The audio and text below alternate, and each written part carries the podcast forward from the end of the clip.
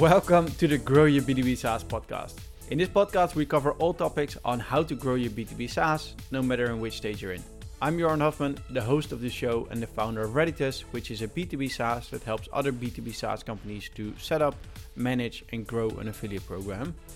Being a founder myself means I'm going through the exact same journey as you are, experiencing the exact same issues, and probably have the exact same questions.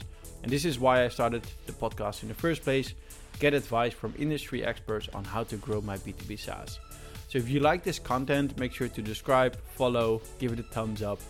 Let's just dive in. In today's episode, we're going to talk about how to unify sales, marketing, and SDRs in your go to market strategy. My guest is Chris Walker. Chris is the CEO from Passetto, a GTM strategy consultancy company where they helped SaaS companies to set up their GTM strategy. He's also a limited partner in Hatch, a production agency for Dark Social. He stepped down as CEO in January 2024 but he's still an executive chairman at Refine Labs.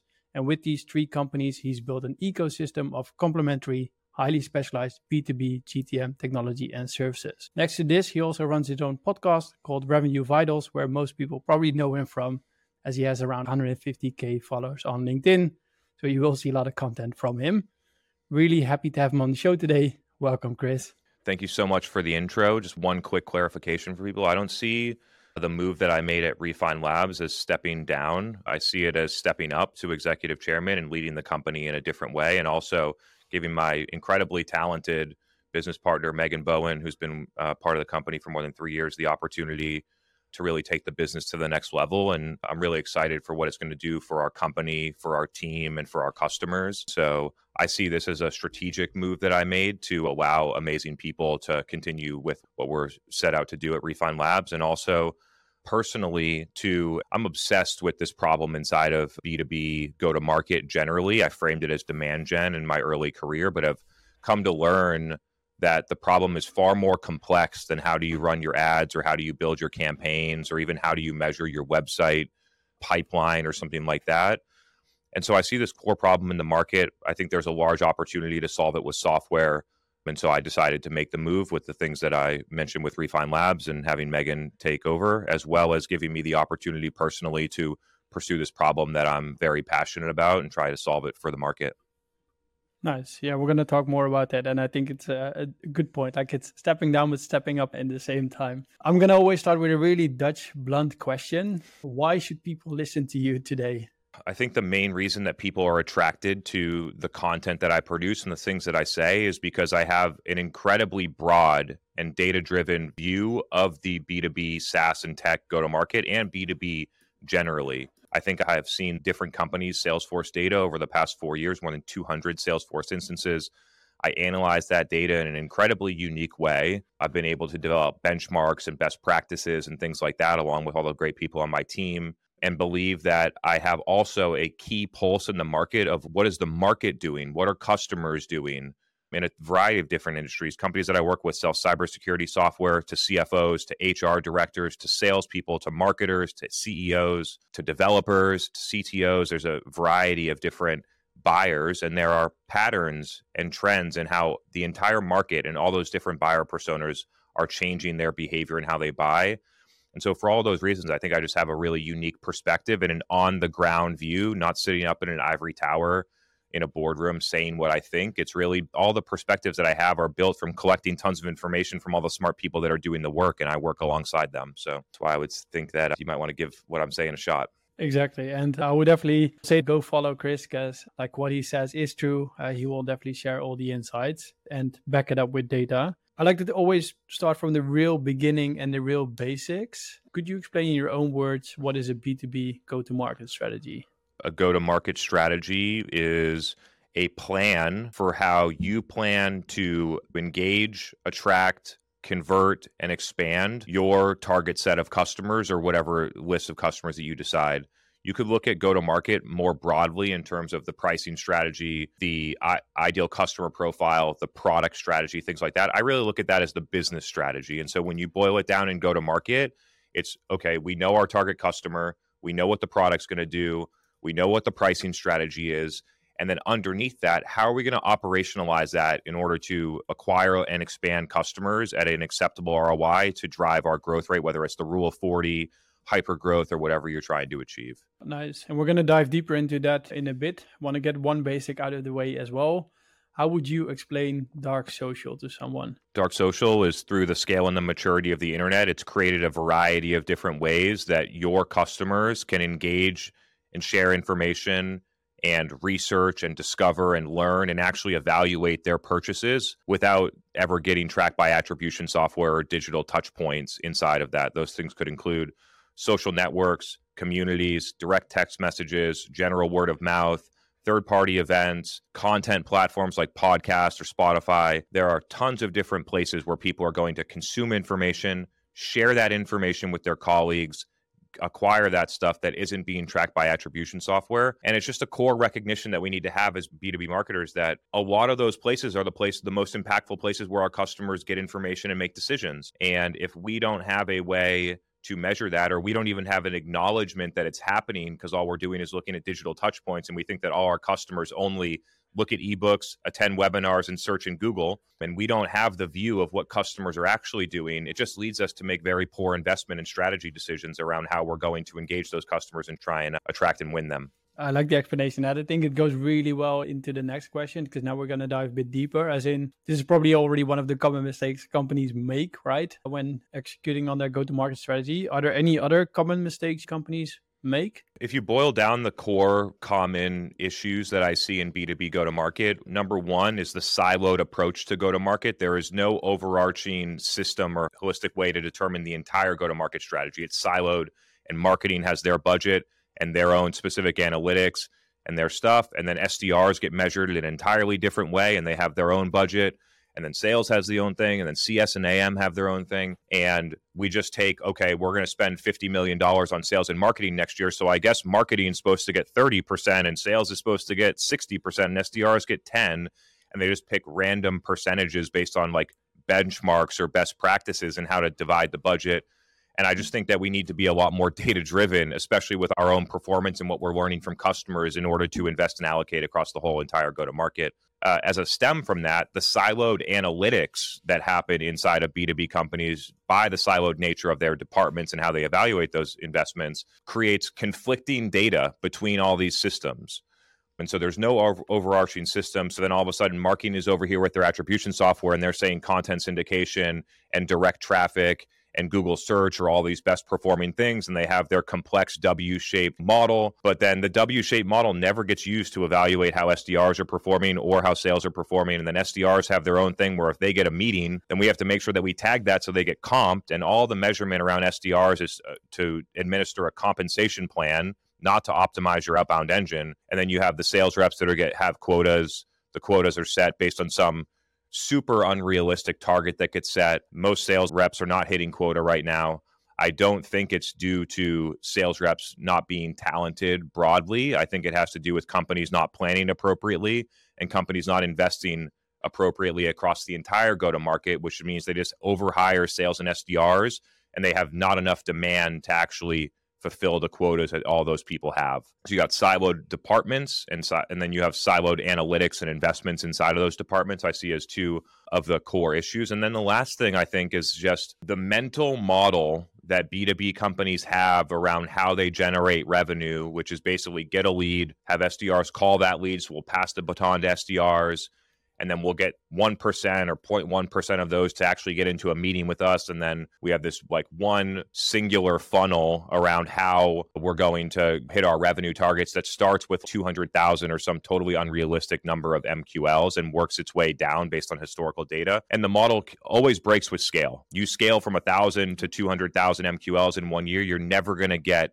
the appropriate return or the same return you got on the 100,000 MQLs before it. And so now that companies have very complex and multiple go to market motions running at once, they have partner, they might have product led, they have outbound, they have their website, they have events, they have a multitude of go to market motions running at once. That how are we able to actually measure and optimize all those motions together, not independently? I think those are some of the higher order issues that I see that I'm working to solve at my new company, Passetto. I'm positive that there are like tactical and more micro things, but with my focus in Passetto is really on the macro. How do we make a couple of core changes in our business that drives incredible, massive impact? And so that's where, where our analytics are focused and what we're trying to do. Yeah, and I think it's really nice because, as you mentioned, silo approach. So own budget per department, analytics per department, and you're basically fighting each other sometimes, and not having the overarching analytics as you mentioned. And even if it's not fighting, a lot of companies are over the credit fighting.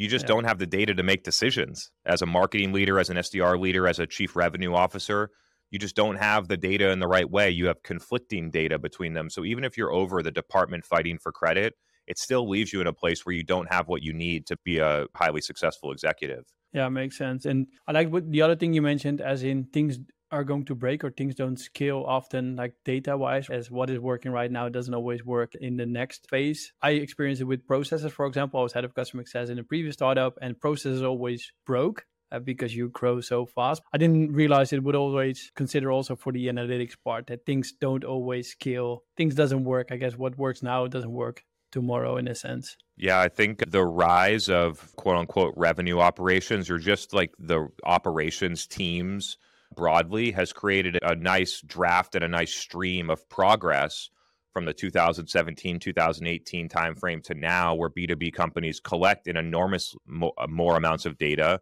They have better processes. I don't think that they're at quote unquote best but they have better processes. It's starting to set the foundation and have the resources available that when companies want to make this macro change in their analytics that they're going to have the means and they're probably going to have the historical data to tell them that they need to do it and so i think that the progress there has been incredibly useful but I believe what's happened is that you basically have the foundation of a house, the foundation being the principles of how we track and measure sales, marketing, SDRs digitally that formed in the early 2010s. First touch attribution, and last touch attribution. And then over time, we put new wallpaper on the house and we redo the floor. And so then we have W shaped attribution. And now we have this new tool called Outreach where we can measure our like emails and we continue to build on a foundation that I believe is fundamentally broken. And at some point, companies will figure out that they need to knock down the house, i.e., forget all of the outdated principles that they use to think about their analytics and build an entirely new system set for the future, which is an integrated go to market team. We operate as an integrated go to market team across marketing, sales, SDRs,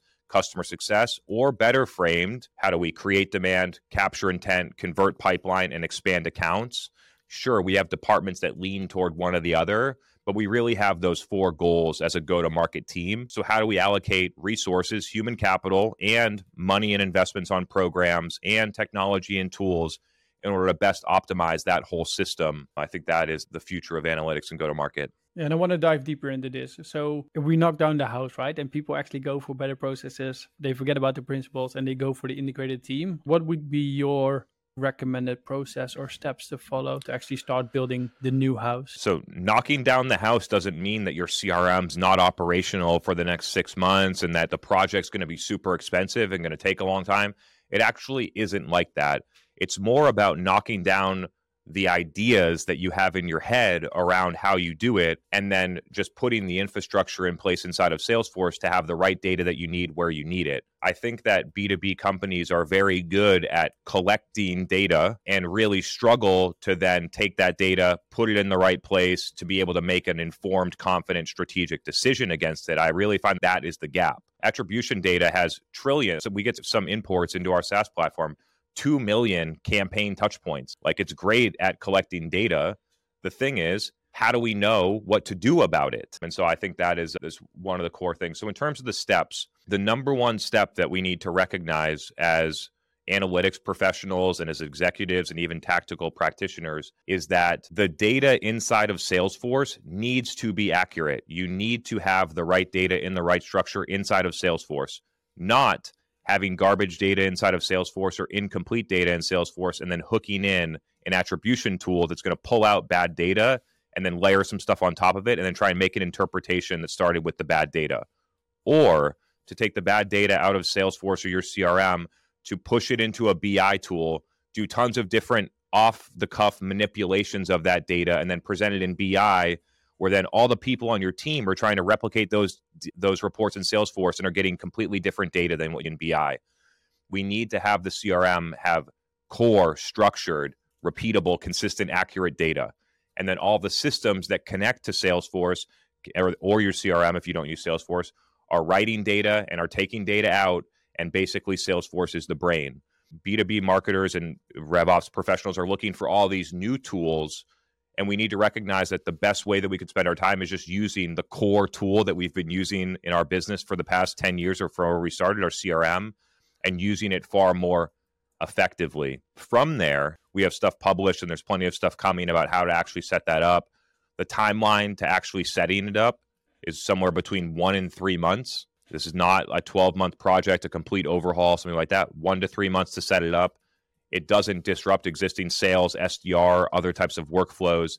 And it is purely there to collect the data, aggregate it in the right way that you need it, and then display it to make decisions. And then the second piece of that is then recognizing what are the core KPIs that matter in our go to market machine. So starting at the go to market machine and then breaking down to the sub functions or go to market motions inside of that, which would then help you most likely adjust all of the metrics, the way that you measure the effectiveness of marketing at top level KPIs and SDRs.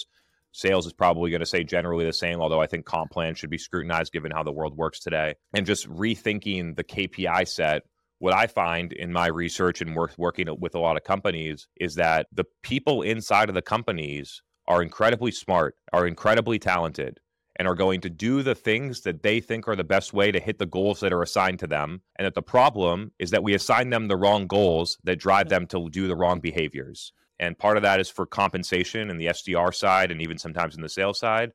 And part of that is due in like marketing. Some have variable comp plans, but it's not as dramatic.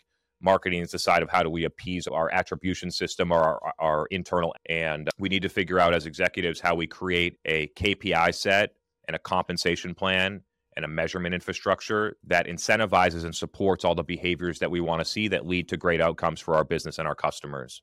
And we're just not there. The MQL, the MQA, the way that we look at an entire funnel with partner and outbound and lead generation and all these things as one set funnel. There's just a lot of things that I think we need to rethink. Yeah, and as you mentioned, it really starts at the, the basics. So get the right data in place in your CRM or slash Salesforce. Get your single source of truth, basically. We're going to link to the document or the, the blog you mentioned, as in it takes set up like one to three months, right? Set up properly. So we'll link to that so people can check it out. And then from there, define your core KPIs. So make sure that everybody runs against the same goal. And then you break it up into the different departments and measure everything properly. And this sounds, if you summarize it, it sounds easy, right? What are the common challenges companies are going to face when they try to implement this and maybe some ideas to to overcome those any common challenge that you face with organizational change that could drive a massive impact and growth trajectory change in your company. They're facing the same thing as they think about what they're going to do with AI.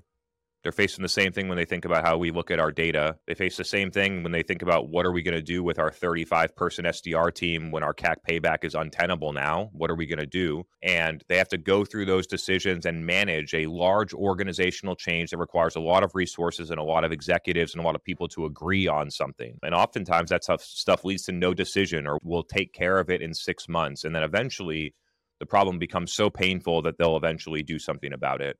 And what I would encourage people to think about is to think about instead of waiting for the pain to be so big that we need to go out and run a fire drill to solve it and we're bleeding money every single day that we don't solve it, to think about it as an offensive thing to say, if we set this up over the next one to three months, that every decision that we make after that is going to have a much higher confidence and accuracy level that's going to lead to compounding gains in our business the thing that I'm obsessed about right now is this idea of decision confidence in your go to market as a surrogate to we survey our customers and say at the beginning and say what is the confidence that you have in the data that you have in the decisions that you're making and how you're planning for 2024 very confident somewhat confident not confident super not confident something like that and then take it and then look at that not only as the CMO or the marketer but also what does the CRO say? What does the CFO think? What's the CEO think and try and understand what is the decision confidence inside of this company around their entire go to market and their investments. And generally, it's pretty low. Obviously, my sample is biased because they hired me to fix it. But I think if we went out to the market and looked broadly, that a lot of people would admit this over time, especially if you surveyed a lot of people in the company and then triangulated the differences. I think you would actually get the real answer. And then over time, trying to improve decision confidence, both qualitatively, all of the executives having more confidence in their decisions, but also tracking the data that you have and what percent of data that you have in order to make a confident decision. Right now, we're trying to help companies make a decision about how they invest $12 million next year that they spent 12 million on Google ads last year and they're trying to figure out should we keep spending 12 million? Should we increase it by 50%? Should we decrease it by 50%? Should we shut it all off somewhere in the middle, most likely? And that most companies have a 30 to 40% decision confidence level in that, where they only have a certain amount of data that they they have a portion of the data they need to make a really confident decision and they're missing a lot which means that you're guessing. And if you were able to increase that data level from 30% to 70% our belief is that you would have a significantly more accurate and significantly more confident decision.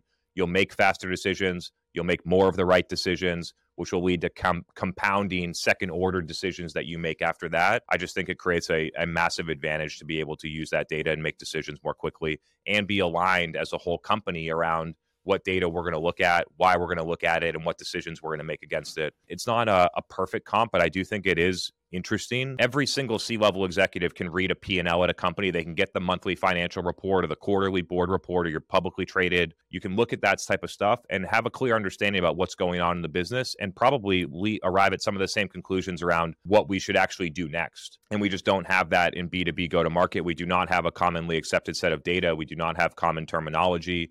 We do not have every executive looking at the same data in the same way and we do not have alignment that if we see this type of data then we make this type of decision. And so that's that's what i'm working on. Yeah i, I love the terminology decision confidence. I think it's going to be really a struggle for companies to identify that they're not actually confident on the decisions they're making and actually admitting it you're basically touching somebody's ego sometimes that oh, you're going to ask them how confident are you making decisions well they might overestimate the the confidence but if you're really honest and you do this probably internally, then you find out that there's some fixing to do internally. Yeah, we often work with CMO. The CMO will say five or six, but interview someone else on the executive team yeah. about their confidence and how the marketing budget's being spent. It's lower than that. And so I think that's really interesting. We've arrived at this milestone by qualitatively surveying the people that are inside of the executive team. But over time, You'll just be able to analyze all the data, understand how much data that you have and what the data is, which would then lead you to some type of score in your overall decision confidence. And then if you have like certain types of Google ad tracking, like there are changes that you should make that have 100% decision confidence. That if you change this, it's guaranteed to get this type of outcome. It'll improve your ROI. It'll lower lower your budget. You'll get a better conversion rate. There are elements of marketing and go to market that have that level of confidence based on data. The problem is that most companies don't have the full picture. They have 30% of the picture. And that comes down to the point that I made about the Salesforce data. All that data should be sitting inside of Salesforce so that you have 100% confidence on things like Google Ads, lead generation, your outbound strategy and stuff like that. Yeah, and if you have a 30% confidence on a 12 million dollar Google ad campaign, then something is going wrong there. And so, what it leads you to do is just not make any decision.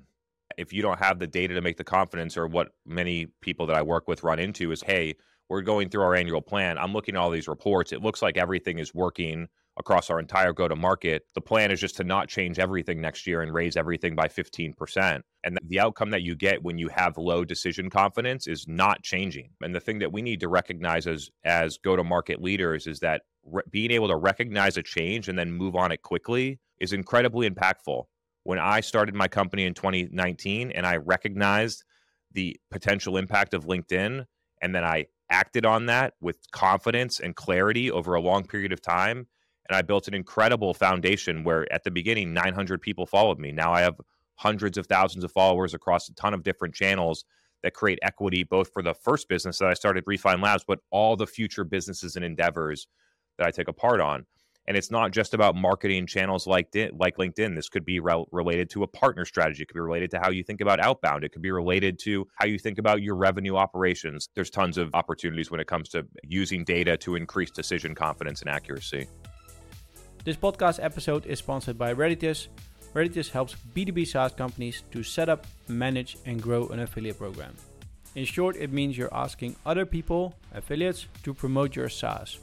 You would only pay the affiliates a kickback fee when they deliver you paid clients, making it a very cost effective and scalable way to grow your MRR.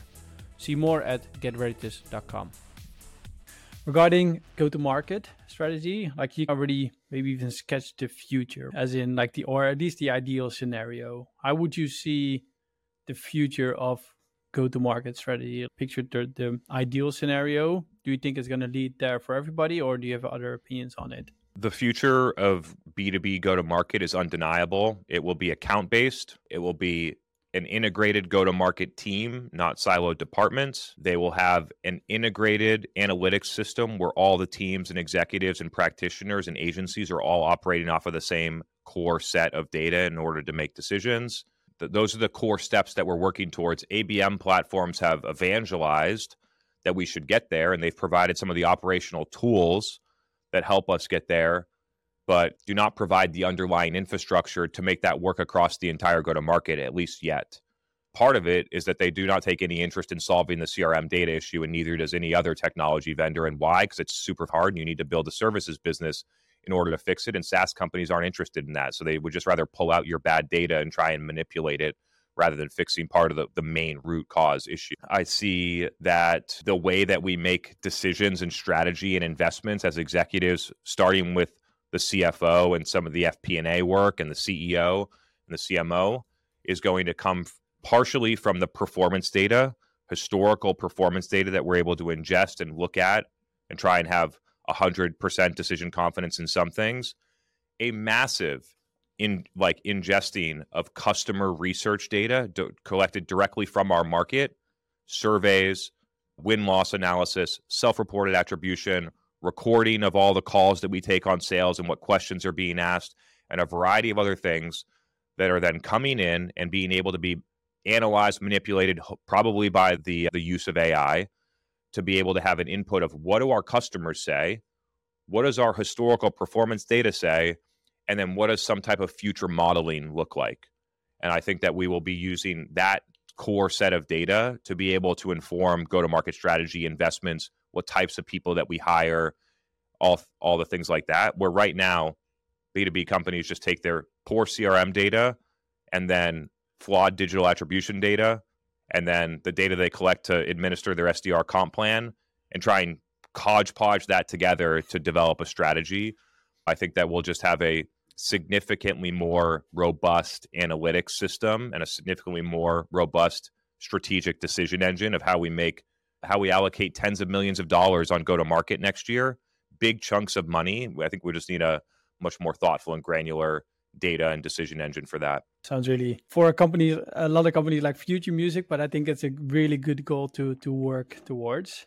Maybe a little bit one off-topic question because I know you have opinion on this as well. What is your opinion on leveraging affiliate marketing for B2B SaaS companies? I think you sometimes call them key opinion leaders. What is your opinion on it?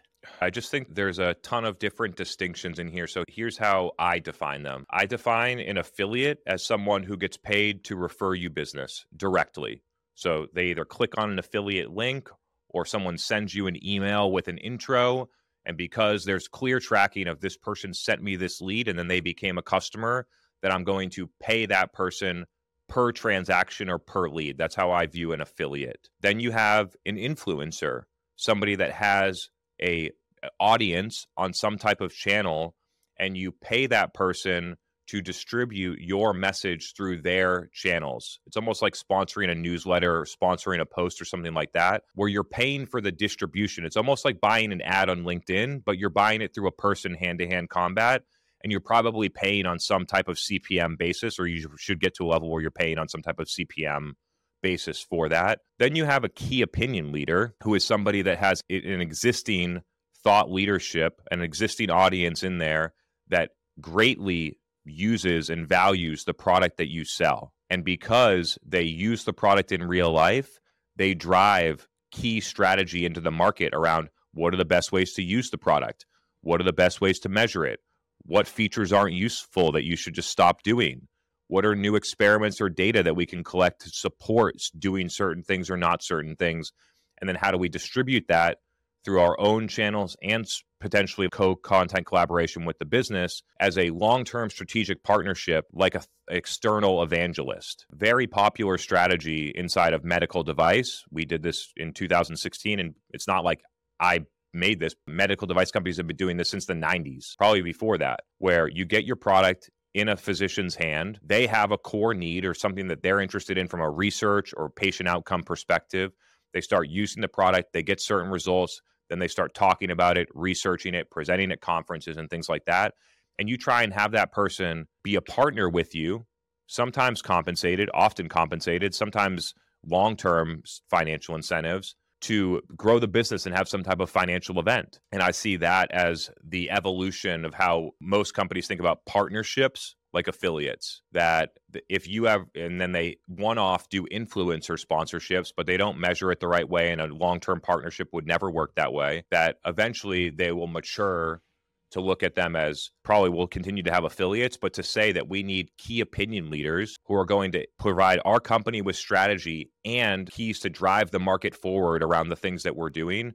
I just think is an incredible strategy, proven in other industries, not used broadly enough in, inside of tech and SaaS, and looking forward to to companies trying it out and seeing the major impact that it can have hopefully we're trying to solve that issue for uh, B2B SaaS companies out there. So happy to hear this. We're going to go to the final four questions. They're almost famous already. When we talk about a go to market strategy, what kind of advice would you give somebody who's just starting out and growing to 10K monthly recurring revenue? Figure out one channel that you can repeatedly get customers on. If you're at 10K in revenue, you don't have much. You don't have a team, you don't have any money for ads, you don't have much. Figure out one organic channel that you can repeatedly get customers. That's going to most likely be outbound or an organic social network. So that's what I would focus on then when you get to a million a, year run rate 80k a month start to rethink it most businesses including SaaS businesses, can grow from zero to minimum 5 million, but uh, from potentially zero to at least 20 million using one acquisition channel. And it's just about knowing, planning, does that acquisition channel scale? Where our customers be there? Did we get the timing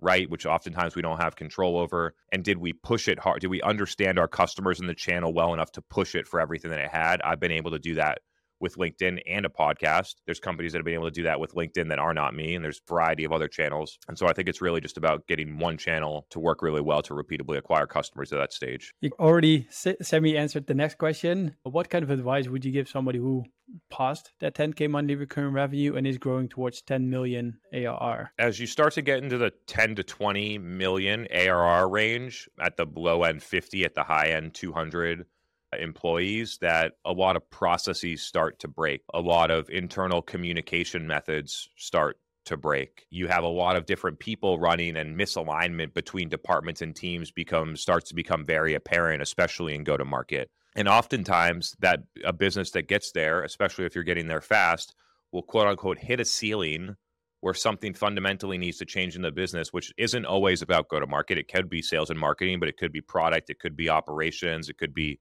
culture. There's something that needs to change in the business to unlock that next potential growth trajectory. And so that's more of a that's business advice overall. It's not go to market's the only thing that breaks as your company scales and being able to try and identify and it sometimes it can take a long time to tease out. It can take years to really tease out what is the thing that's holding us back or what are the assumptions that we had about how our business will grow or about what our customers do that are no longer serving us and being able to clearly identify that, be able to make a change and then boom, almost overnight, you're able to unlock that next phase. When it comes to go to market specifically, I think it's just a an undeniable obsession with what do my target customers want? What do my target customers do every day? And parallel obsession with how do we deliver a profitable, sustainable, successful go to market motion where our business continue to grow and scale in this new world where it's not growth at all costs and we're not going to burn hundreds of millions of dollars to maybe get you know 10 20 30 million arr i think those are the, the two things obsession with customers and then an obsession and a commitment to building your company in a different way than what historically people did. And a lot of people that have built a company by raising a lot of money got to 100 million arr sure the founders took secondary but every other person on the cap table that thought they were going to make a million bucks now their shares are worth zero dollars because valuations are down the company's not growing anymore they have to fire sale it's clear that it's emerging that there'll be a different way to build technology and SaaS companies. It doesn't involve such a heavy hyper growth, raise money and burn that money. I think we'll have a more thoughtful conversation about growth moving forward. Yeah, nice. And it goes smoothly into the uh, third question out of four. If you just zoom out, would you have any more general advice, maybe what you just t- touched upon right now already, towards other SaaS founders who are now on their journey? Some advice that I have for SaaS founders be obsessed with customers and stay close to customers for as long as possible, if not forever. Do not be afraid to sell services, especially at the early stage, to be able to truly figure out and make customers successful. Many founders think it's off limits to build some type of professional services arm because it's a software company that needs to have certain gross margins. And if we have services revenue, it'll devalue the business. The problem is that if you don't build the services, then your NRR is like 85%. And then all of a sudden, you don't even really have a business, you don't have an investable business. And so do not be afraid to build services that drive customer success and accelerate the progress of your product by really being with the customer and then think about doing things differently. The traditional playbook of hire a bunch of SDRs and blitz scale and spend a ton of money on advertising when you have seven customers and you don't know who, who you're selling to or why they're buying. Just the old playbook is super inefficient. It's not customer focused. It doesn't apply to how the world works today with revenue multiples and valuations. And I think we just have to, as founders, challenge why we do those things and pave our own path to look at the information available and what our customers are telling us and pave our own path about how go to market works in the future rather than relying on outdated playbooks of the past. Yeah, because as you mentioned before, a lot of things have changed. If you look at how companies grew and got themselves funded versus how they have to grow now, a lot of things have changed. And one thing I can also say is in don't be afraid to build services you mentioned. Like we did the exact same thing in our early stages. We actually did services. We're now scaling a bit down on it but it helped us to get our clients to value but also build like an, another product which is like almost like an add-on which is going to productize basically the service we did to help them to get mm-hmm. value. So it can get your get yourself money to make sure that you can stay in your company while getting a lot of information from the challenges they're going to face as well. Final question I wanted to ask, what is one thing you wish you knew 10 years ago? The the advice would be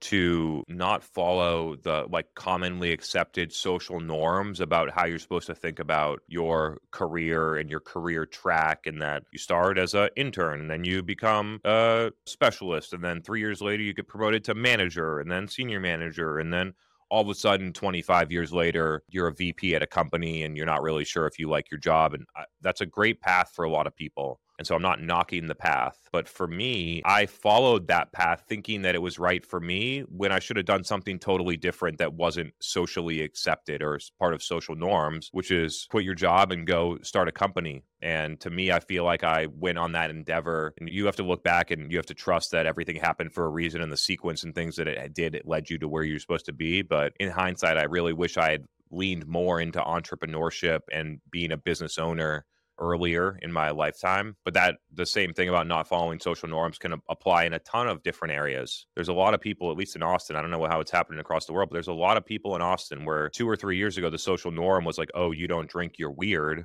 And it's emerging in Austin right now of, oh, you drink, that's weird. There's a shift going on around how people think about the social norm regarding alcohol. And so it doesn't have to just be within entrepreneurship. There's social norms around tons of different things that have probably been around for a really long time. And to be able to look at it through your own lens and say, someone else set this social norm and a lot of people accept it blindly, but is it a norm that's right for me? Does it align with my values, with my vision? I think that it can lead you to a lot of places that are incredible, lead to a lot of happiness to not do things that everybody else does because you've thought about it and decided for yourself that it doesn't work for you. Fully agree. It's going to give you a lot more happiness if you do things on your own terms basically and mm-hmm. according to your own norms. I love it. If people want to get in contact with you, like I can imagine you probably can't have any more LinkedIn connections already if you have so many. What is the best way to to get in contact with you? Yeah, feel free to DM me on LinkedIn. Feel free to D- DM me on Instagram. Those are probably the two best places to DM me if you want to listen to the content. It's available on Apple and Spotify called the B2B Revenue Vitals podcast. There's more than 450 episodes up there now, all the way from 2019. I also publish short form content on TikTok, LinkedIn, and YouTube. So feel free to uh, reference whatever I'm basically I try to be in all the places where my customers consume in different ways, and so whichever place that you like to consume, just find me there. Yeah, and we're gonna make it easy for the listeners. We're gonna add a LinkedIn profile, Instagram profile. We're gonna add a link towards the how to set up the data properly blog where you can follow the steps Chris is gonna mention, and then from there help you to get started. Thanks for coming on, Chris. It was a pleasure. Let us know in the comments if you have any questions, if you want to have us cover any other topics going forward. And thanks again. Great discussion. Thanks for having me. Thank you for watching this show of the Grow Your B2B SaaS podcast you made it till the end. So I think we can assume you like this content. If you did, uh, give us a thumbs up, subscribe to the channel. If you like this content, feel free to reach out if you want to sponsor the show, if you have a specific guest in mind, if you have a specific topic you want us to cover, reach out to me on LinkedIn. More than happy to take a look at it. If you want to know more about Reditus, uh, feel free to reach out as well. But for now, have a great day and good luck growing your B2B SaaS.